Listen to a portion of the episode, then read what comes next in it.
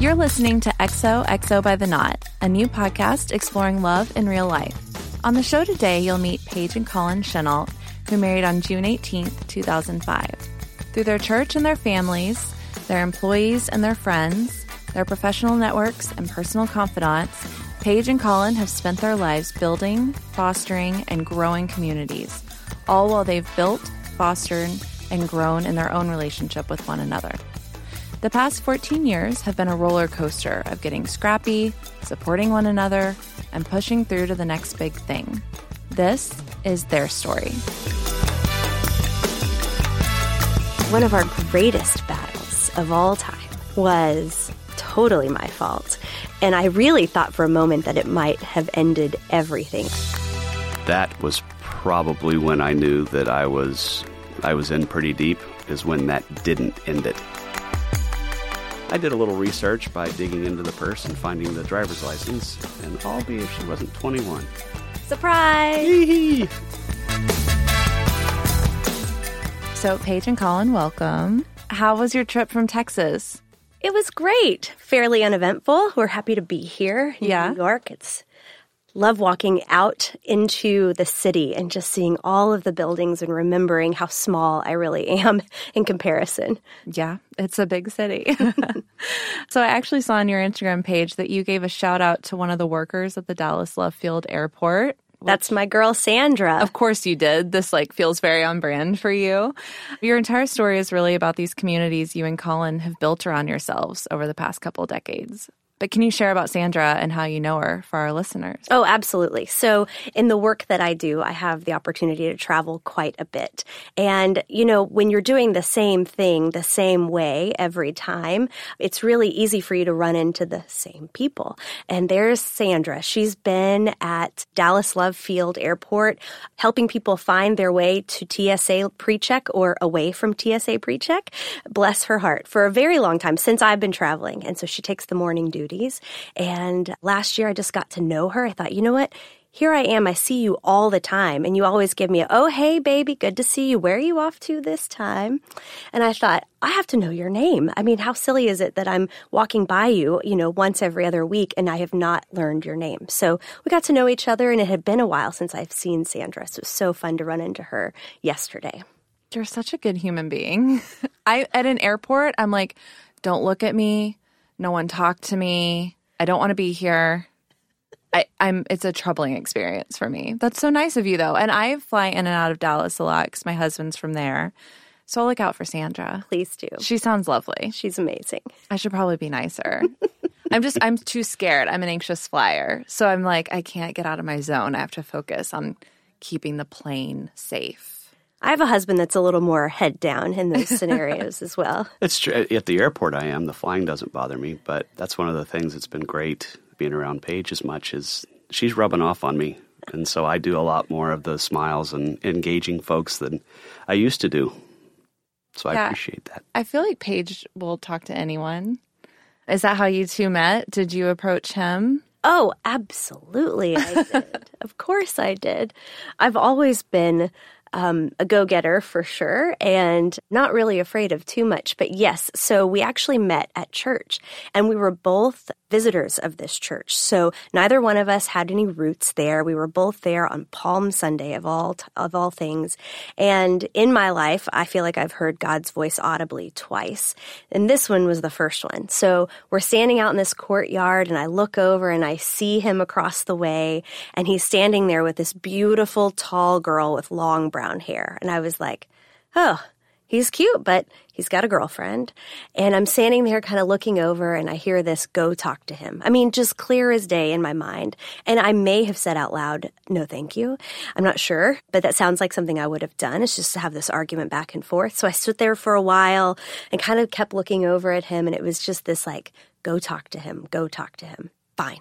So we're all leaving church together, and I noticed that he had on a team in training bracelet. And this is a program that raises money for the Leukemia Lymphoma Society by doing marathons, triathlons, etc. So for me, that's where I used to work. I had just left that position there at Team in Training. And so I knew that was my way in, you know. So I saw that and I said, Hey, my name is Paige. And I think you said Hi, my name is Colin. I have no idea what I said. I had to ask, well, kind of cut to the end. The, the girl I was with was my sister.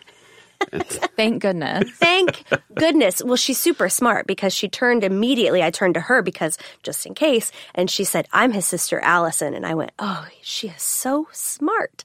So I proceeded to chat him up about team in training and all the people that I know. And do you know this person and this person? And it turns out he was training to do a triathlon in Maui, and I had done that same triathlon the year before. So I was like, Oh, you're going to love it da da da da da, you know, talk, talk, talk. Let me help you with your fundraising. I would love to help you with that. Here's my number. And I basically walked him to his car and turned around and I was like, well, that went great, you know, kind of walked away like, wonder, wonder what will happen next. And then I turned to my sister and said, I have no idea what she just said. Was she cute? I think she was cute. I mean, I, shock and awe for me. Wait, I, why shock and awe? Well, because I had always told my friends kind of jokingly that if I was ever to meet, you know, the one, she was going to have to come knocking on my door. And while it wasn't my door, she she did roll up on me at church. So, yeah, a little surprised. It's not something that happened to me a lot. so, and did you like her when you first met her? Uh, again, I, I I think so, but it didn't take long for us to you know exchange a couple of emails. Um, and set up what I would have called our first date. She still likes to pretend that it was just an effort to help me with my fundraising. Totally. She knew what she was doing.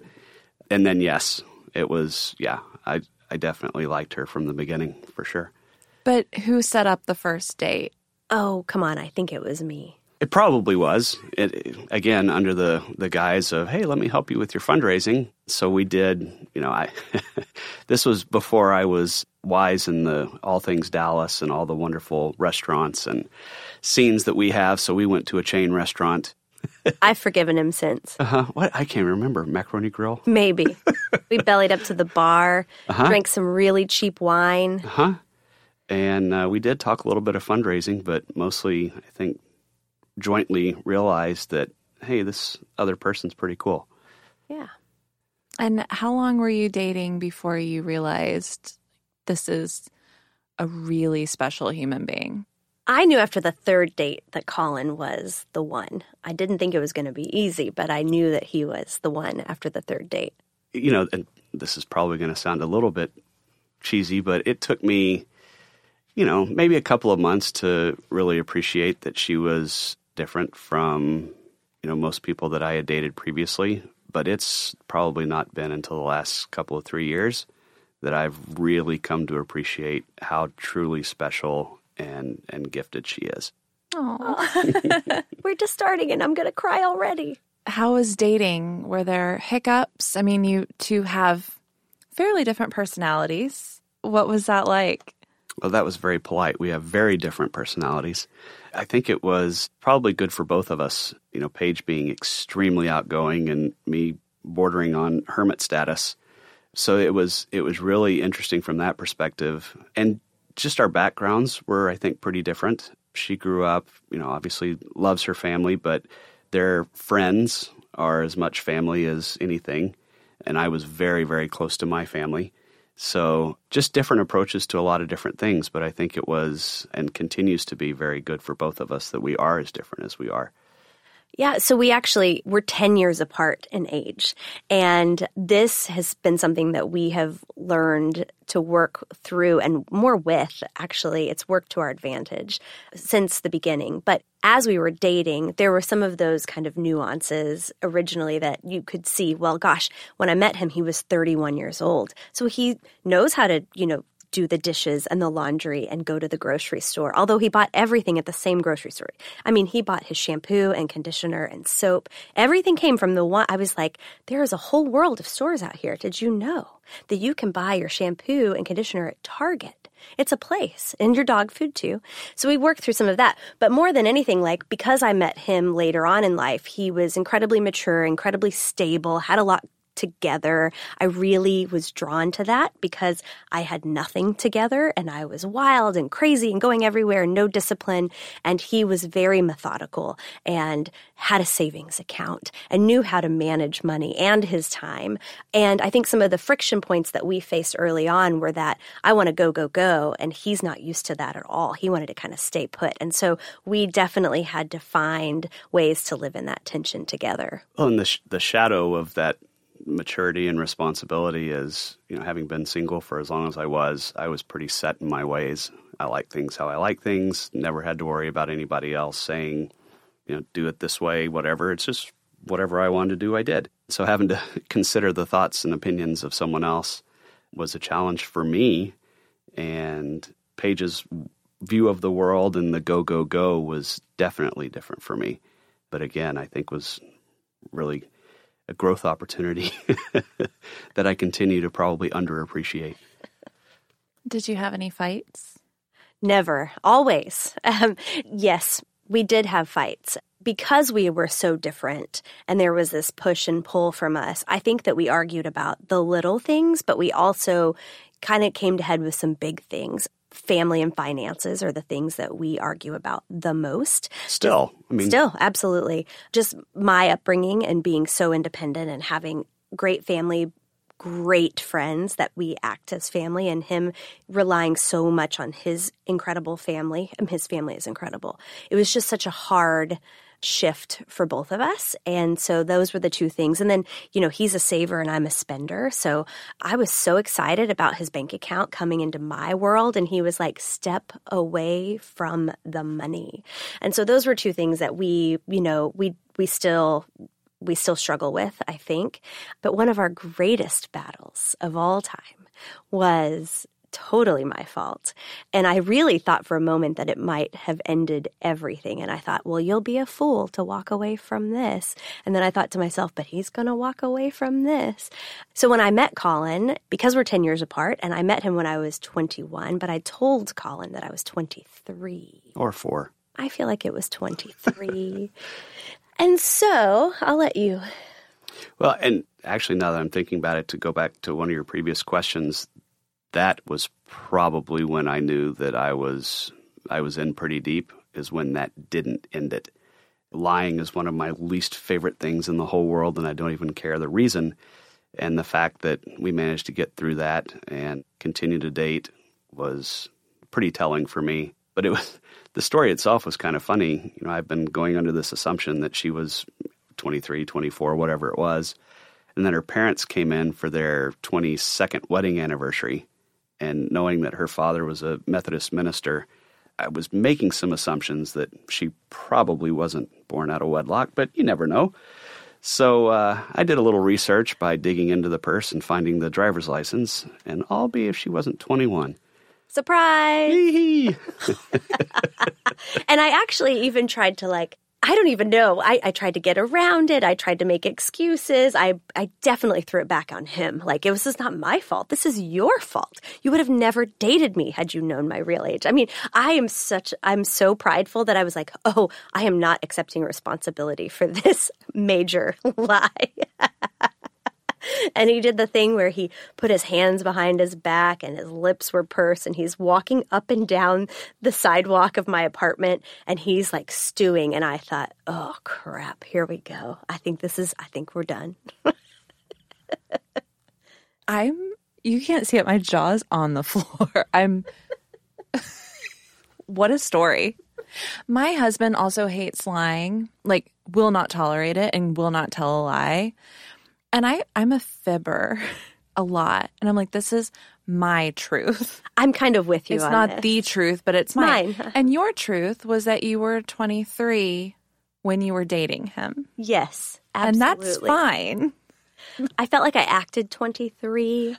you know, I probably dressed 23, whatever that looks like. Whatever we can tell ourselves about this is exactly, yes, it was my truth. It's a lot funnier now. The, the George Costanza, it's not a lie if you believe it. Absolutely. I believe it. I believe you were 23. Thank you. So clearly, you guys had some hiccups, but knew you were in it. So, Colin, when did you decide you wanted to propose? I think we had probably been dating, I don't know, 18 months and was pretty sure that it, it needed to happen and started making some preparations for that. Talked to my parents, actually talked to her dad, and had the good fortune of having a fraternity brother that was in the jewelry business. So I let him build me a what at the time was a really really big fancy ring and kept that at my house for a couple of months before I really started to formulate the the plan for the proposal. A couple of things almost kept that plan from going through. We had a marathon that we were going to go do together in Disney and about what 6 weeks before I was playing basketball after work and broke my ankle. So there was going to be no race for me. And then I was mad about it. Like he had just stolen my joy. He had taken away all the fun. Had this idea in my mind, and he went and broke his foot. And I was so angry. as though I had done that on purpose. right. Yeah. You probably did. Uh-huh, I did. Yeah, specifically to ruin my own plans. but yeah, so there was some conversations around do we even go now? Absolutely, we we still need to go. And then, boy, not even two weeks before our trip was supposed to go, we had a, a death in the family. My grandfather passed away. And we had already lost my grandmother. And so my mom, God bless her, knowing what I had planned, said, I want you to go do what you were going to go do. And I think Dandy would understand. So that was another thing that just kind of solidified my decision that I had already made to go propose to this gal. The story from there got a little bit, I don't even know what the right word is, funny, weird, something because we showed up at the airport and one of her friends that was going on the trip with us came over and said, Hey, can you guys keep a secret? I'm going to propose to my girlfriend on this trip. And that lit Paige's fire. Oh, I was mad again. So mad. I thought, wait, you haven't even been dating this long. And now you're going to go off and propose on this weekend that's supposed to. This is not okay. Oh, I was foul. I was sulking at the airport. And here we are. We're going to go race in Disney together. And it's not because we love Disney, but it's not about that. It was about for us going back to a place that we had a great memory. So a year prior to that, we were at Disney and we ran the half marathon. And the night after the race, we ate and drank our way around Epcot. So you start in Mexico and you have a margarita and you go all the way around. And so, and it was pouring down rain and we love the rain. It's like our favorite things. We've got these ridiculous Mickey ponchos and we're stopping everywhere, drinking and just talking about the world. And you know, everything's perfect at Disney anyway. So that memory was ingrained in us. And so to go back the next year and be able to run together and have that experience, knowing that we're going to go to Epcot and recreate this moment, like I knew all of this was coming. And then I thought, I cannot believe she just stole all of the thunder ever, not knowing I would be proposed to at all. But man, I was mad at her. And then I was mad at Colin. I was like, this is your fault.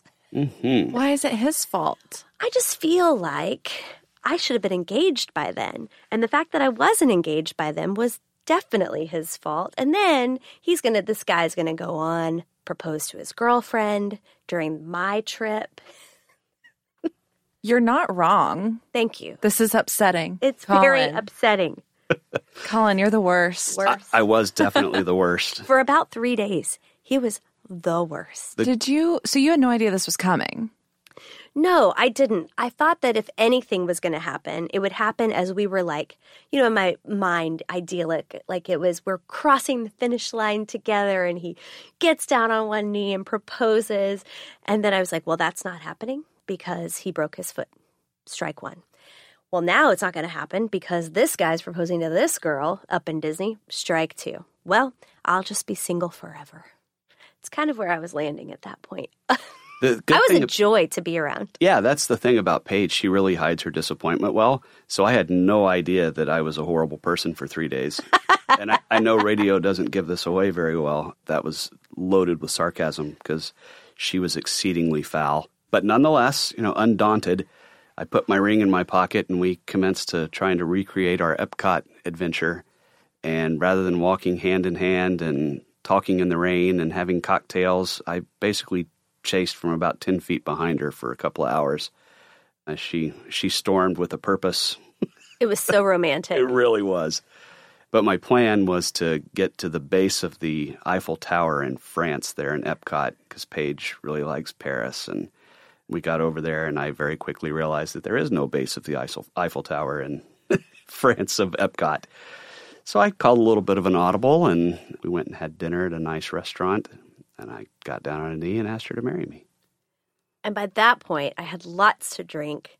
And then I started sobbing. And then I started calling everybody I knew because this was a long time ago. So texting was not the same. This was back when the phones, you had to go AAA to get to C, right? Mm-hmm. D E E, you know, to get. So the texting was not going to happen. It was, I could not handle that. So instead, we sat through this dinner with a ring on my finger, and the entire restaurant around us is probably like, this woman is out of her mind. And I was. And I'm calling, he finally proposed. oh, I got to call this person. He proposed. Oh, it's beautiful. Oh, it's this. Oh, it's that. And this is horrible to say, but the best part about this for me was that he proposed to me before the other guy proposed to the girl. Nailed it. Mm-hmm. Yeah. Nailed it. I redeemed myself a little bit there. Colin, you're not the worst anymore. Thank you. Proud of you. It worked out okay. So I want to back up because our listeners might not know you, Paige, but you make me feel like I've done nothing in my life. So, Paige is the founder of an incredible nonprofit called the Birthday Party Project, which works to spread joy to children and families in shelters and transitional living facilities by throwing birthday parties for the kids and their families, for thousands of them across the country. So, needless to say, you know a thing or two about throwing a party. Also, before that, you were a professional wedding planner with an incredibly successful business based out of Dallas. Again, I've done nothing in my life. This is all amazing. But before all that, you had your own wedding and you had no experience. So, what was that like? Well, so picture this. I think finally I hit 23 years old and, you know, newly proposed to. So I'm sharing the story with everybody. And then the next question after you get engaged is what? When is your wedding date? And I thought, oh, I have no idea, but I have to get it on it right now. So while we were still in Florida, I'm calling venues all around Dallas, trying to figure out where we're going to have this wedding and when we're going to have this wedding From Disney. from Disney. You don't mess around. Not at all. So I'm thinking to myself, well, we got to get a date on the books and we have to hurry. And don't you know that's competitive because everybody gets engaged at Christmas time and I'm past Christmas at this point. It's January. So let's get on this. So we actually, we had a five month long engagement and I, like everything else in my life, just kind of took the bull by the horns and said, we're going to make this happen. So my parents contributed to the wedding budget. And then Colin was gracious enough to also contribute to our wedding budget. But when I say that it was a budget, I mean, it was, it was small. I mean, we did a lot with a little, and I really had no idea what I was actually doing. You know, the joys of the internet and the knot.com back then when it was wee little knot.com of just scouring through looking at vendors and seeing what's going on. And we put together a rockin' wedding in five months. And I loved it because it was very us and it was very, very different than weddings that we had attended. So, for instance, our invitation, instead of it being an invitation with engraving and beautiful foil, ours was actually a CD. So it was all of our favorite songs that we love so much. We totally burned, you know, these 200 discs on on our laptops, just one at a time, back and forth. We put our own labels on that CD with all of our Paige and Colin's music. And then the inside of the CD jacket we took out, and when you opened it up, that is where the invitation was. Please join us. Here's your RSVP card, a couple of photos. We were so proud of that invitation. And we both had input in the songs. Mm-hmm. So it wasn't like sappy love ballads. It was like U2 and Five for Fighting and Gavin DeGraw and Gavin DeGraw, I'm, ugh, 2003 to 2005 Whitney was all about Gavin DeGraw. that 2003 to 2005 Paige was the same. Oh same. my God, we could have been best friends. so true. I think So- the music was the extent of my input on the wedding, though, wasn't it? Absolutely. I just nodded my head a lot You when you did. said, "What do you think about this?" And you allowed us to use your Amex Gold. So mm. that was great. It was really helpful, actually. So the rest of our wedding was my bridesmaids wore white dresses that my mom, my mom made a lot of those dresses. My mom made my dress. We got to design it together and my mom made my dress and it is something that I will always treasure. It was so wonderful and selfless for her to take so much time for somebody like me with really high expectations and loves the details of things. And she knocked it out of the park. Um, but it was fun because then my bridesmaids also wore white in the same fabric as my dress. And we had, you know, a candy bar with cookies and brownies that were contributed by family members and friends of ours as the dessert bar. It was a very simple wedding overall. It was cocktails and kind of heavy hors d'oeuvres. It's what we could afford to do, given the fact that we cared more about the people in the room than the actual wedding itself. So for us, you know, it was really important that we had all of our friends and all of our family and all of our family's friends and family in that space. And I remember standing at the top of the stairs as they announced us coming into the room, and I had turned, I had just put on my running shoes and U2's Beautiful Day plays and we're walking down this staircase and like the room is filled with people, some of which I hadn't seen in so long and I thought I cannot believe all these people are here for us. It was really it was really amazing. And Colin, I know you contributed the Amex. Yes. If you want to contribute it to me anytime, I'm available. what else did you remember about the wedding? I remember more than anything friends and family, just faces. There's parts of the evening that are more vivid even now than others.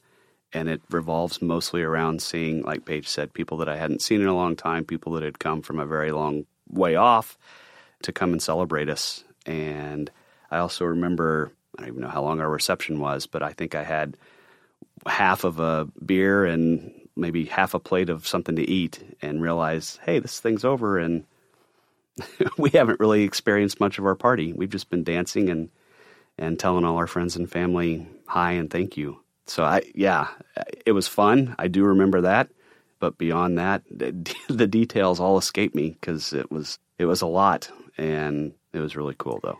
I think that something that's really interesting is that until you have the wedding of your own, it's hard to realize the value in showing up for other people's weddings. I think that that's something that I had took for granted, and that goes for baby showers and funerals and parties of any type. But until that moment, I was like, oh gosh, this is why you RSVP and show up to something because it, it matters so much to the to the recipients. And so I remember in that moment I was like, oh, I, I want to do this for other people because I felt so alive in that moment. And so, is that what launched your career in the industry? Can you believe that that is maybe a sliver of it for me? But really, you know, we finished the wedding, and my boss at the time, her neighbor's daughter was getting married. And she says, Paige, your wedding was great. I know that it was on a budget. Will you come and meet with Emily and just talk to her about her daughter's wedding? And I thought, well, sure, I've got the notebook, the clipboard. I'll be happy to pass it off. I love to share what I know and what went well. Of course, I'll share all this information. Opportunity for me to brag a little bit. So I go over and meet this gal who I've never met before and realize that her daughter is studying to be a rabbi. And so they have an 18 month long engagement coming up. And I said, well, here is my notebook. Good luck kind of looking at her and she said, No, no, no, I actually want you to help me plan this wedding. And I could not believe what I was hearing. I was super excited about an offer like that because I like to be in charge. I love a clipboard. I can make things happen. I loved our wedding. And I thought, well, I have to say yes. I have to jump at the chance to try something new. And so I did. I said, yes, let's let's do it. By the time her wedding came around 18 months later, I had done 11 weddings in between that time frame. And it was crazy and it was a whirlwind and I realized how much I love being part of people's celebrations. That's an amazing turnaround because I feel like so many couples, once they've had their weddings, they're like, get me away from this. I don't want to think about weddings anymore. Like, I'll show up for one, for the food, the open bar, all that good stuff. I'm not going to plan it. I was really surprised myself, actually. But I think as much as I joke about the clipboard and being in charge, and yes, I love all those things, it's really the connections with the people and hearing their stories and understanding what's important to them. I mean, if you think about it from a planner's perspective, we have this unique opportunity to know so many intimate details of a family's life. And, you know, weddings are a very vulnerable, stressful, exciting time. And I felt so privileged that people would trust me with as much information as they did to allow us to create something that they wanted. And, and when we got it right, it was amazing. You know, you stand in the middle of the room or you stand in the corner and watch it all unfold. And there was just such joy in those celebrations. It's beautiful. So switching gears a little bit to gifts, which is my my second favorite part of the wedding besides the cake. So, what gifts from your wedding registry are you two still using today? Because it's been 14 years? 14 mm-hmm. Serving platters are probably our biggest thing that we've kept from the wedding and we continue to use. I have a set of multicolored bowls from Crate and Barrel that we break out a lot. We have a, a chip and dip tray that we've had since we were engaged and we bust that out on Saturdays during college football season. That's a big part of our kind of tradition as family now. And so, and we love to entertain and host. So, those things have definitely come in handy yeah, other than that, I think we still have some of the barbecue utensils that my grandparents gave me that I'll try and keep as long as I possibly can. My grandfather was the burger griller in the family, and so still having those is really important to me. It's pretty cool. But yeah, most of the stuff that we still use revolves around entertaining and and being able to have people over the house. Mm-hmm. Yeah, when are you not throwing a party? Oh, I definitely have my moments, but I love to be surrounded by people. So, if you're, I'm assuming you're attending a lot of weddings too, because you have 1 million friends. So, what do you think is the best gift to give newlyweds? You know, something on their registry. Yes, I cannot. Yes, 100%. Yes. If they've registered for it, you purchase it. If they have not registered for it, do not purchase it. I don't know that anybody wants this like lime green pitcher, you know? Like, what are we going to do with something like that? And we all have plenty of people in our lives that have given us gifts like that. But something on their registry Yes. I tend to go for something that I know like either we have in common or uh, like something that we share. So a dear friend of mine recently got married and one of the things that we like and have in common are margaritas and margarita recipes and having conversations either over margaritas or about margaritas. And so of course, what did I do? We got them margarita glasses. You know, I was on their registry. So something like that for us is probably pretty important. I want to say my presence, but that that may may not be what you were looking for. I don't think that counts. No, you're still the worst. also, also, when you show up to a wedding, they have to pay for you. So actually, I don't know that that's much of a gift. That's probably true. Yeah. So since getting married, you two have been very busy. I'm just going to list off the highlights. Paige, you've started two successful businesses. Colin, you're a financial whiz. You helped co found the Birthday Party Project, and you've taken on some very big roles in the finance world. You both remain active in your church. You two are close to your families. You're always hosting get togethers for your friends. And then in 2008, you two welcomed your daughter Lizzie into the world. So, a lot going on. what have your communities taught you about yourselves and your marriage and each other? I think more than anything, just the importance of having support. We have, particularly with our really close core group of friends, realized that you know trying to do life on an island is not effective. We are you know very supportive of and receive a lot of support from our friends, and we we spend a lot of time just sharing about the challenges of parenthood and marriage and running businesses and being good sons, daughters, friends, parent, all, all the things. And it, it really does, it helps us navigate life in general by knowing that there are other people out there that are going through the same things that we are. I think that's right. I think that for us, we kind of have a division of friends. And what we know is that you know, friendships have seasons, right? And there's times in your life, especially early on in a marriage, you have a specific group of friends. And then if you are able to have children and want to have children, then your friendship circles grow a little bit more and, and you lose some of those original friends. And then you've gained a, a different set of friends. And then your children's friends, parents become your friend. There's so many different avenues of community as we have grown through our marriage. And so, what I love so much is that there have been some of those friendships that have been steadfast from the beginning, that we could truly pick up the phone at any moment and give a call to some of them and they would be there understanding gosh i was with you in the beginning and even though i might have been missing for some of this like this is still our people and it's so humbling to know that we have that to fall back on and it's my hope that we're able to do that for other people but in that sense of community and what Colin was talking about with like core group of friends, we do believe that there are kind of different levels of community, right? And so there is that core group that you can share a lot with in life and have those really intimate, close conversations with. And then you have that next layer of community that allows you to be still be yourself, but engage in a different way. And so, and it serves us well in different seasons of our lives. And you two I know I've said it, very different personalities. So, what have you learned about working together as a team, but still maintaining who you are as an individual? I have to say, Colin has been so good for me and to me in that he recognizes so much my independence and allows me to be just that.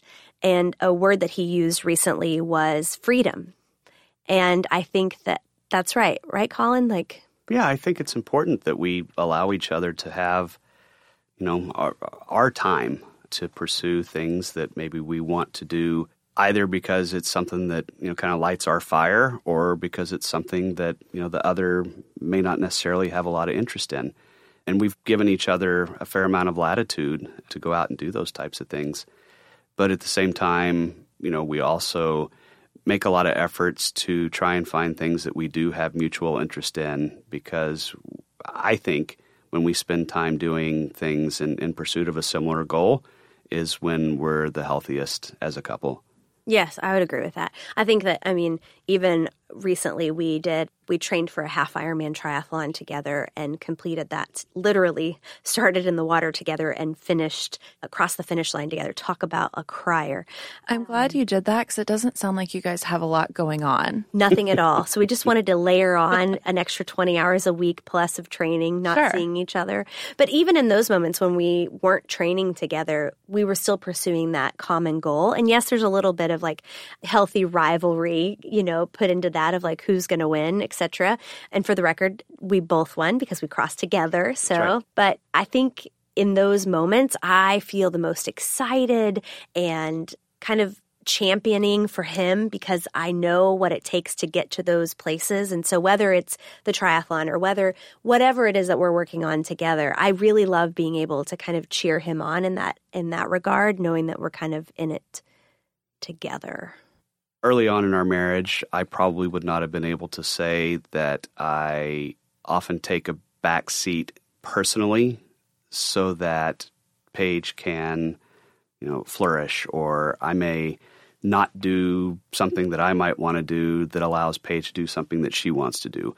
But making myself second and putting Paige first, even if it's not sometimes obvious to her, I think is is a big part of it. Of course, that takes on a whole different aspect when we add a kid to the mix, because a lot of times now the kid's first, and you know we as a as a unit are second. But the long and short of that for me is putting her needs ahead of my own, which 17 years ago when we met would have been not something that I would have considered. And I would say that you are incredible at that. And I take full advantage at times. And so I'm so sorry that I do that. Now I'm feeling horrible. But he is absolutely that kind of servant leader. And I think that he has learned a lot of that from his family and the way that his dad is taking care of his family. But he does that for us so very well. I do think that adding a kid, you know, people say kids change everything. And, and we have friends that don't speak to one another, but they speak to their child or through their child all the time or children. And I think that, gosh, finding that balance and that rhythm and for a, a long period of time is very difficult. we have found not too long ago that making sure that we carve out intentional time for one another is really important. And that's not like nine o'clock when we're completely spent for the day, that we have no more words left, that all we want to do is get in bed and watch a Mrs. Maisel. It's not that. It's really like that is not intentional time. That is that is like that is checkout time, right? And so instead, we have Friday morning breakfasts where we meet after drop off and just sit. And we may have an agenda, things that actually need to be talked about and, and and worked through.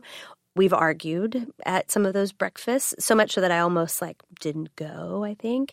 We've had great breakfasts where we've really accomplished some things. And then other times we just literally sit there. Like, but it's still being together and allowing for whatever needs to take place in that time. We have a friend that does a weekly date night, and God bless them that they can do that. They have a lot of children. And so that spending that time away for them is like, that's their number one priority. And I, I gained inspiration from that and thought, well, if we can't do it in the evening, a Friday morning breakfast will at least hopefully accomplish some of that.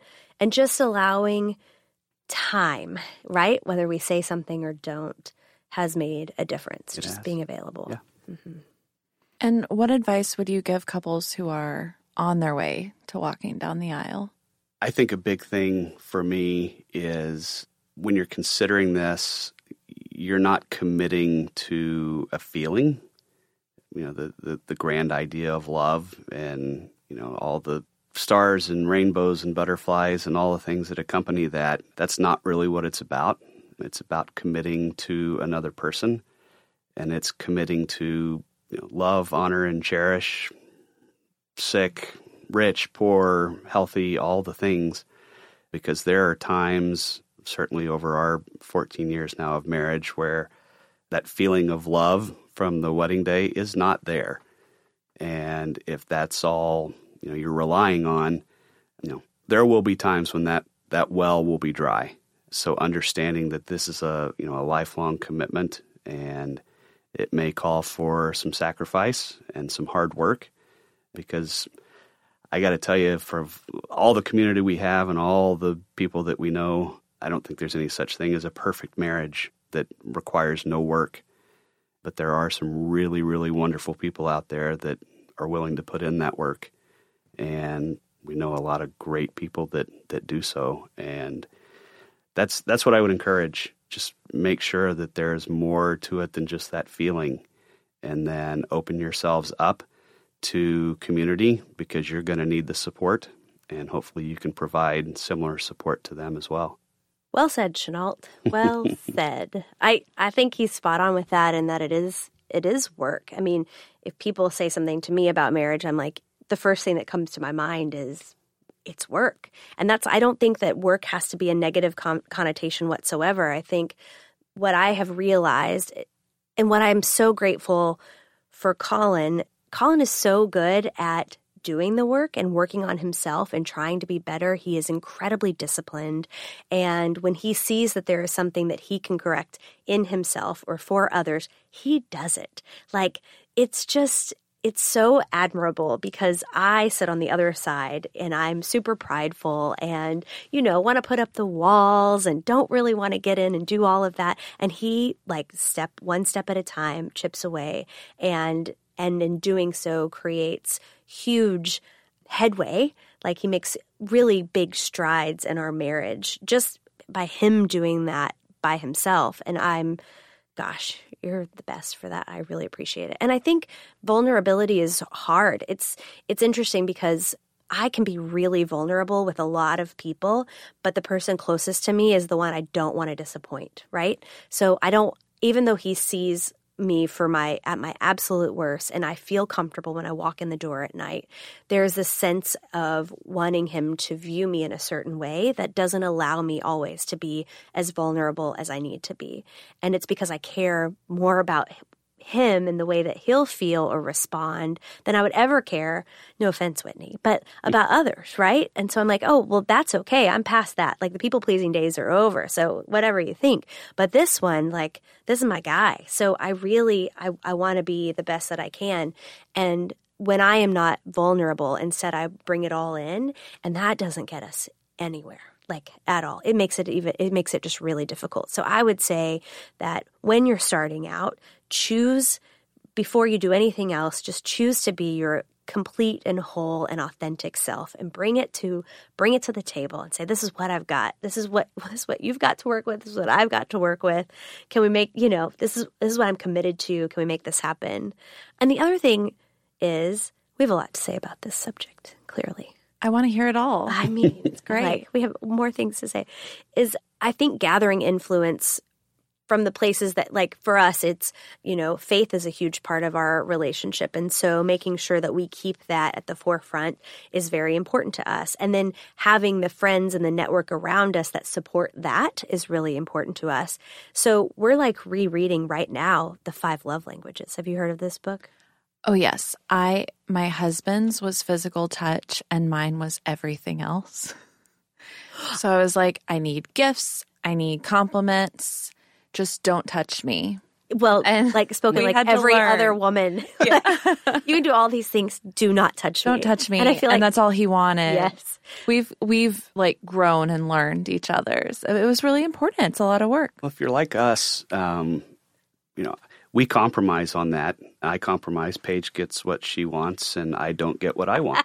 So we just, you know, kind of agree to disagree on that. stop it stop it No, but she's she's right. Even something as seemingly simple as that, just a refresher. I, I think we both know what the other's love language is, but there's there's things that we can refresh ourselves on and better ways to talk to each other and relate to each other and reasons why and all of that. And it's it doesn't take a whole lot of work. No, it doesn't. And I think a lot of it, you know, like I think it's easy to be self serving in that and just so for instance, Colin does all the dishes and the laundry at our house and also he's the CFO of a healthcare company, but he manages somehow to get these things done in life. I don't understand how all that happens. I it seems like a lot of work to me, right? Whereas I would rather just I want all the compliments and I want to give the compliments. Well, that's like I want him to give me the compliments and he wants me to do the laundry and the dishes, right? So I'm like words of affirmation if we can't tell already, and Colin is acts of service. And there was a time recently that I I ran, I mean I raced home. And Lizzie had something going on over here and I was like, I am going to do all the dishes. I'm going to get them done. I'm going to get this house cleaned up before Colin comes home. And then he came home early and don't you know, I was devastated by it because I Colin. try again I'm the worst. and so and i was trying so hard to like show him that i was working on it and it's it was so much effort and it's so ridiculous right but like that was my like i'm gonna win this today and it didn't quite work out that way but he noticed and he appreciated it that i was halfway through whatever the task was and him noticing and appreciating made me want to do it more you know so i think i think as early on as we can identify what that is and then be able to share that with one another is really important. Thank you so much for joining us. This has been amazing. Thank you I've for loved having meeting us. you both. Our pleasure. It was great. And Colin, you're not the worst. Thank you. Stick around because in just a moment, we'll hear from you and what your best tips are for building a marriage that lasts. XOXO is a podcast produced by The Knot, the nation's leading wedding planning app offering a seamless, all in one wedding planning experience. From finding inspiration and local vendors to creating your registry and managing all your guest experiences, like digital RSVPs and photo sharing. The Knot was founded on the mission of helping every couple plan their wedding, regardless of their style, budget, location, culture, or who they choose to marry. If you're planning a wedding, be sure to download the Knot Wedding Planner app, available for all mobile devices. Now, a word from our listeners. Hi there, I'm Taylor from Cincinnati, and I just got married in September. My best advice for building a happy life together is to number one, have open communication. When you're first married, there's still so much to learn about your partner and really your relationship with one another. So be open about how you feel during disagreements, moments that you feel sad, and even moments where you feel life couldn't be any better. There's always room to grow in your relationship, no matter how long you've been with one another. And being open and honest about how you feel in certain situations, and then learning more about one another day by day Also, one of my favorite things to do in my relationship and really in life is to laugh. In a world that is so serious and after consistent long work days, you have to find ways to laugh with your partner. So create a light, stress free environment at home with some laughter, and it'll become your favorite place and help you build a happy life with one another. I'm Anya from Kansas City, and Ben and I have been together for 15 years and married for six. My best advice is to keep it real and bring it, bring it up no matter what like anything from not wiping down the counters after doing the dishes or like not taking out the trash to bigger things like like a money thing or the thing that we say to our toddler to you know to get her to go to bed like just keeping it really open and communicating and making it a habit rather than it sounding like nagging. It's just something that we do um, as a couple. And I find that when we're doing that the most, we're, we're really the happiest because we really understand and are on the same page. And also, get some therapy. You know, just like we go to the gym and we work out our bodies, I think going into a therapist and working out our minds is so, so healthy. Um, and it can really like thwart any major issues down the line. Thanks for tuning in to XOXO by the Knot. If you have a comment about our show, tips for making your own traditions, or marriage advice you want to share on air, email us at xoxo at or leave us a message by calling 917 524 6508. Or connect with us on social. I'm over there. Search for our handle at The Knot and on the web at theknot.com. We'll be back next week, so be sure to subscribe and rate us on Apple Podcasts or your favorite podcast app. Our show is produced by Lauren Nolan with assistance by Emily Berman in New York City at the Hangar Studios. Thanks for listening.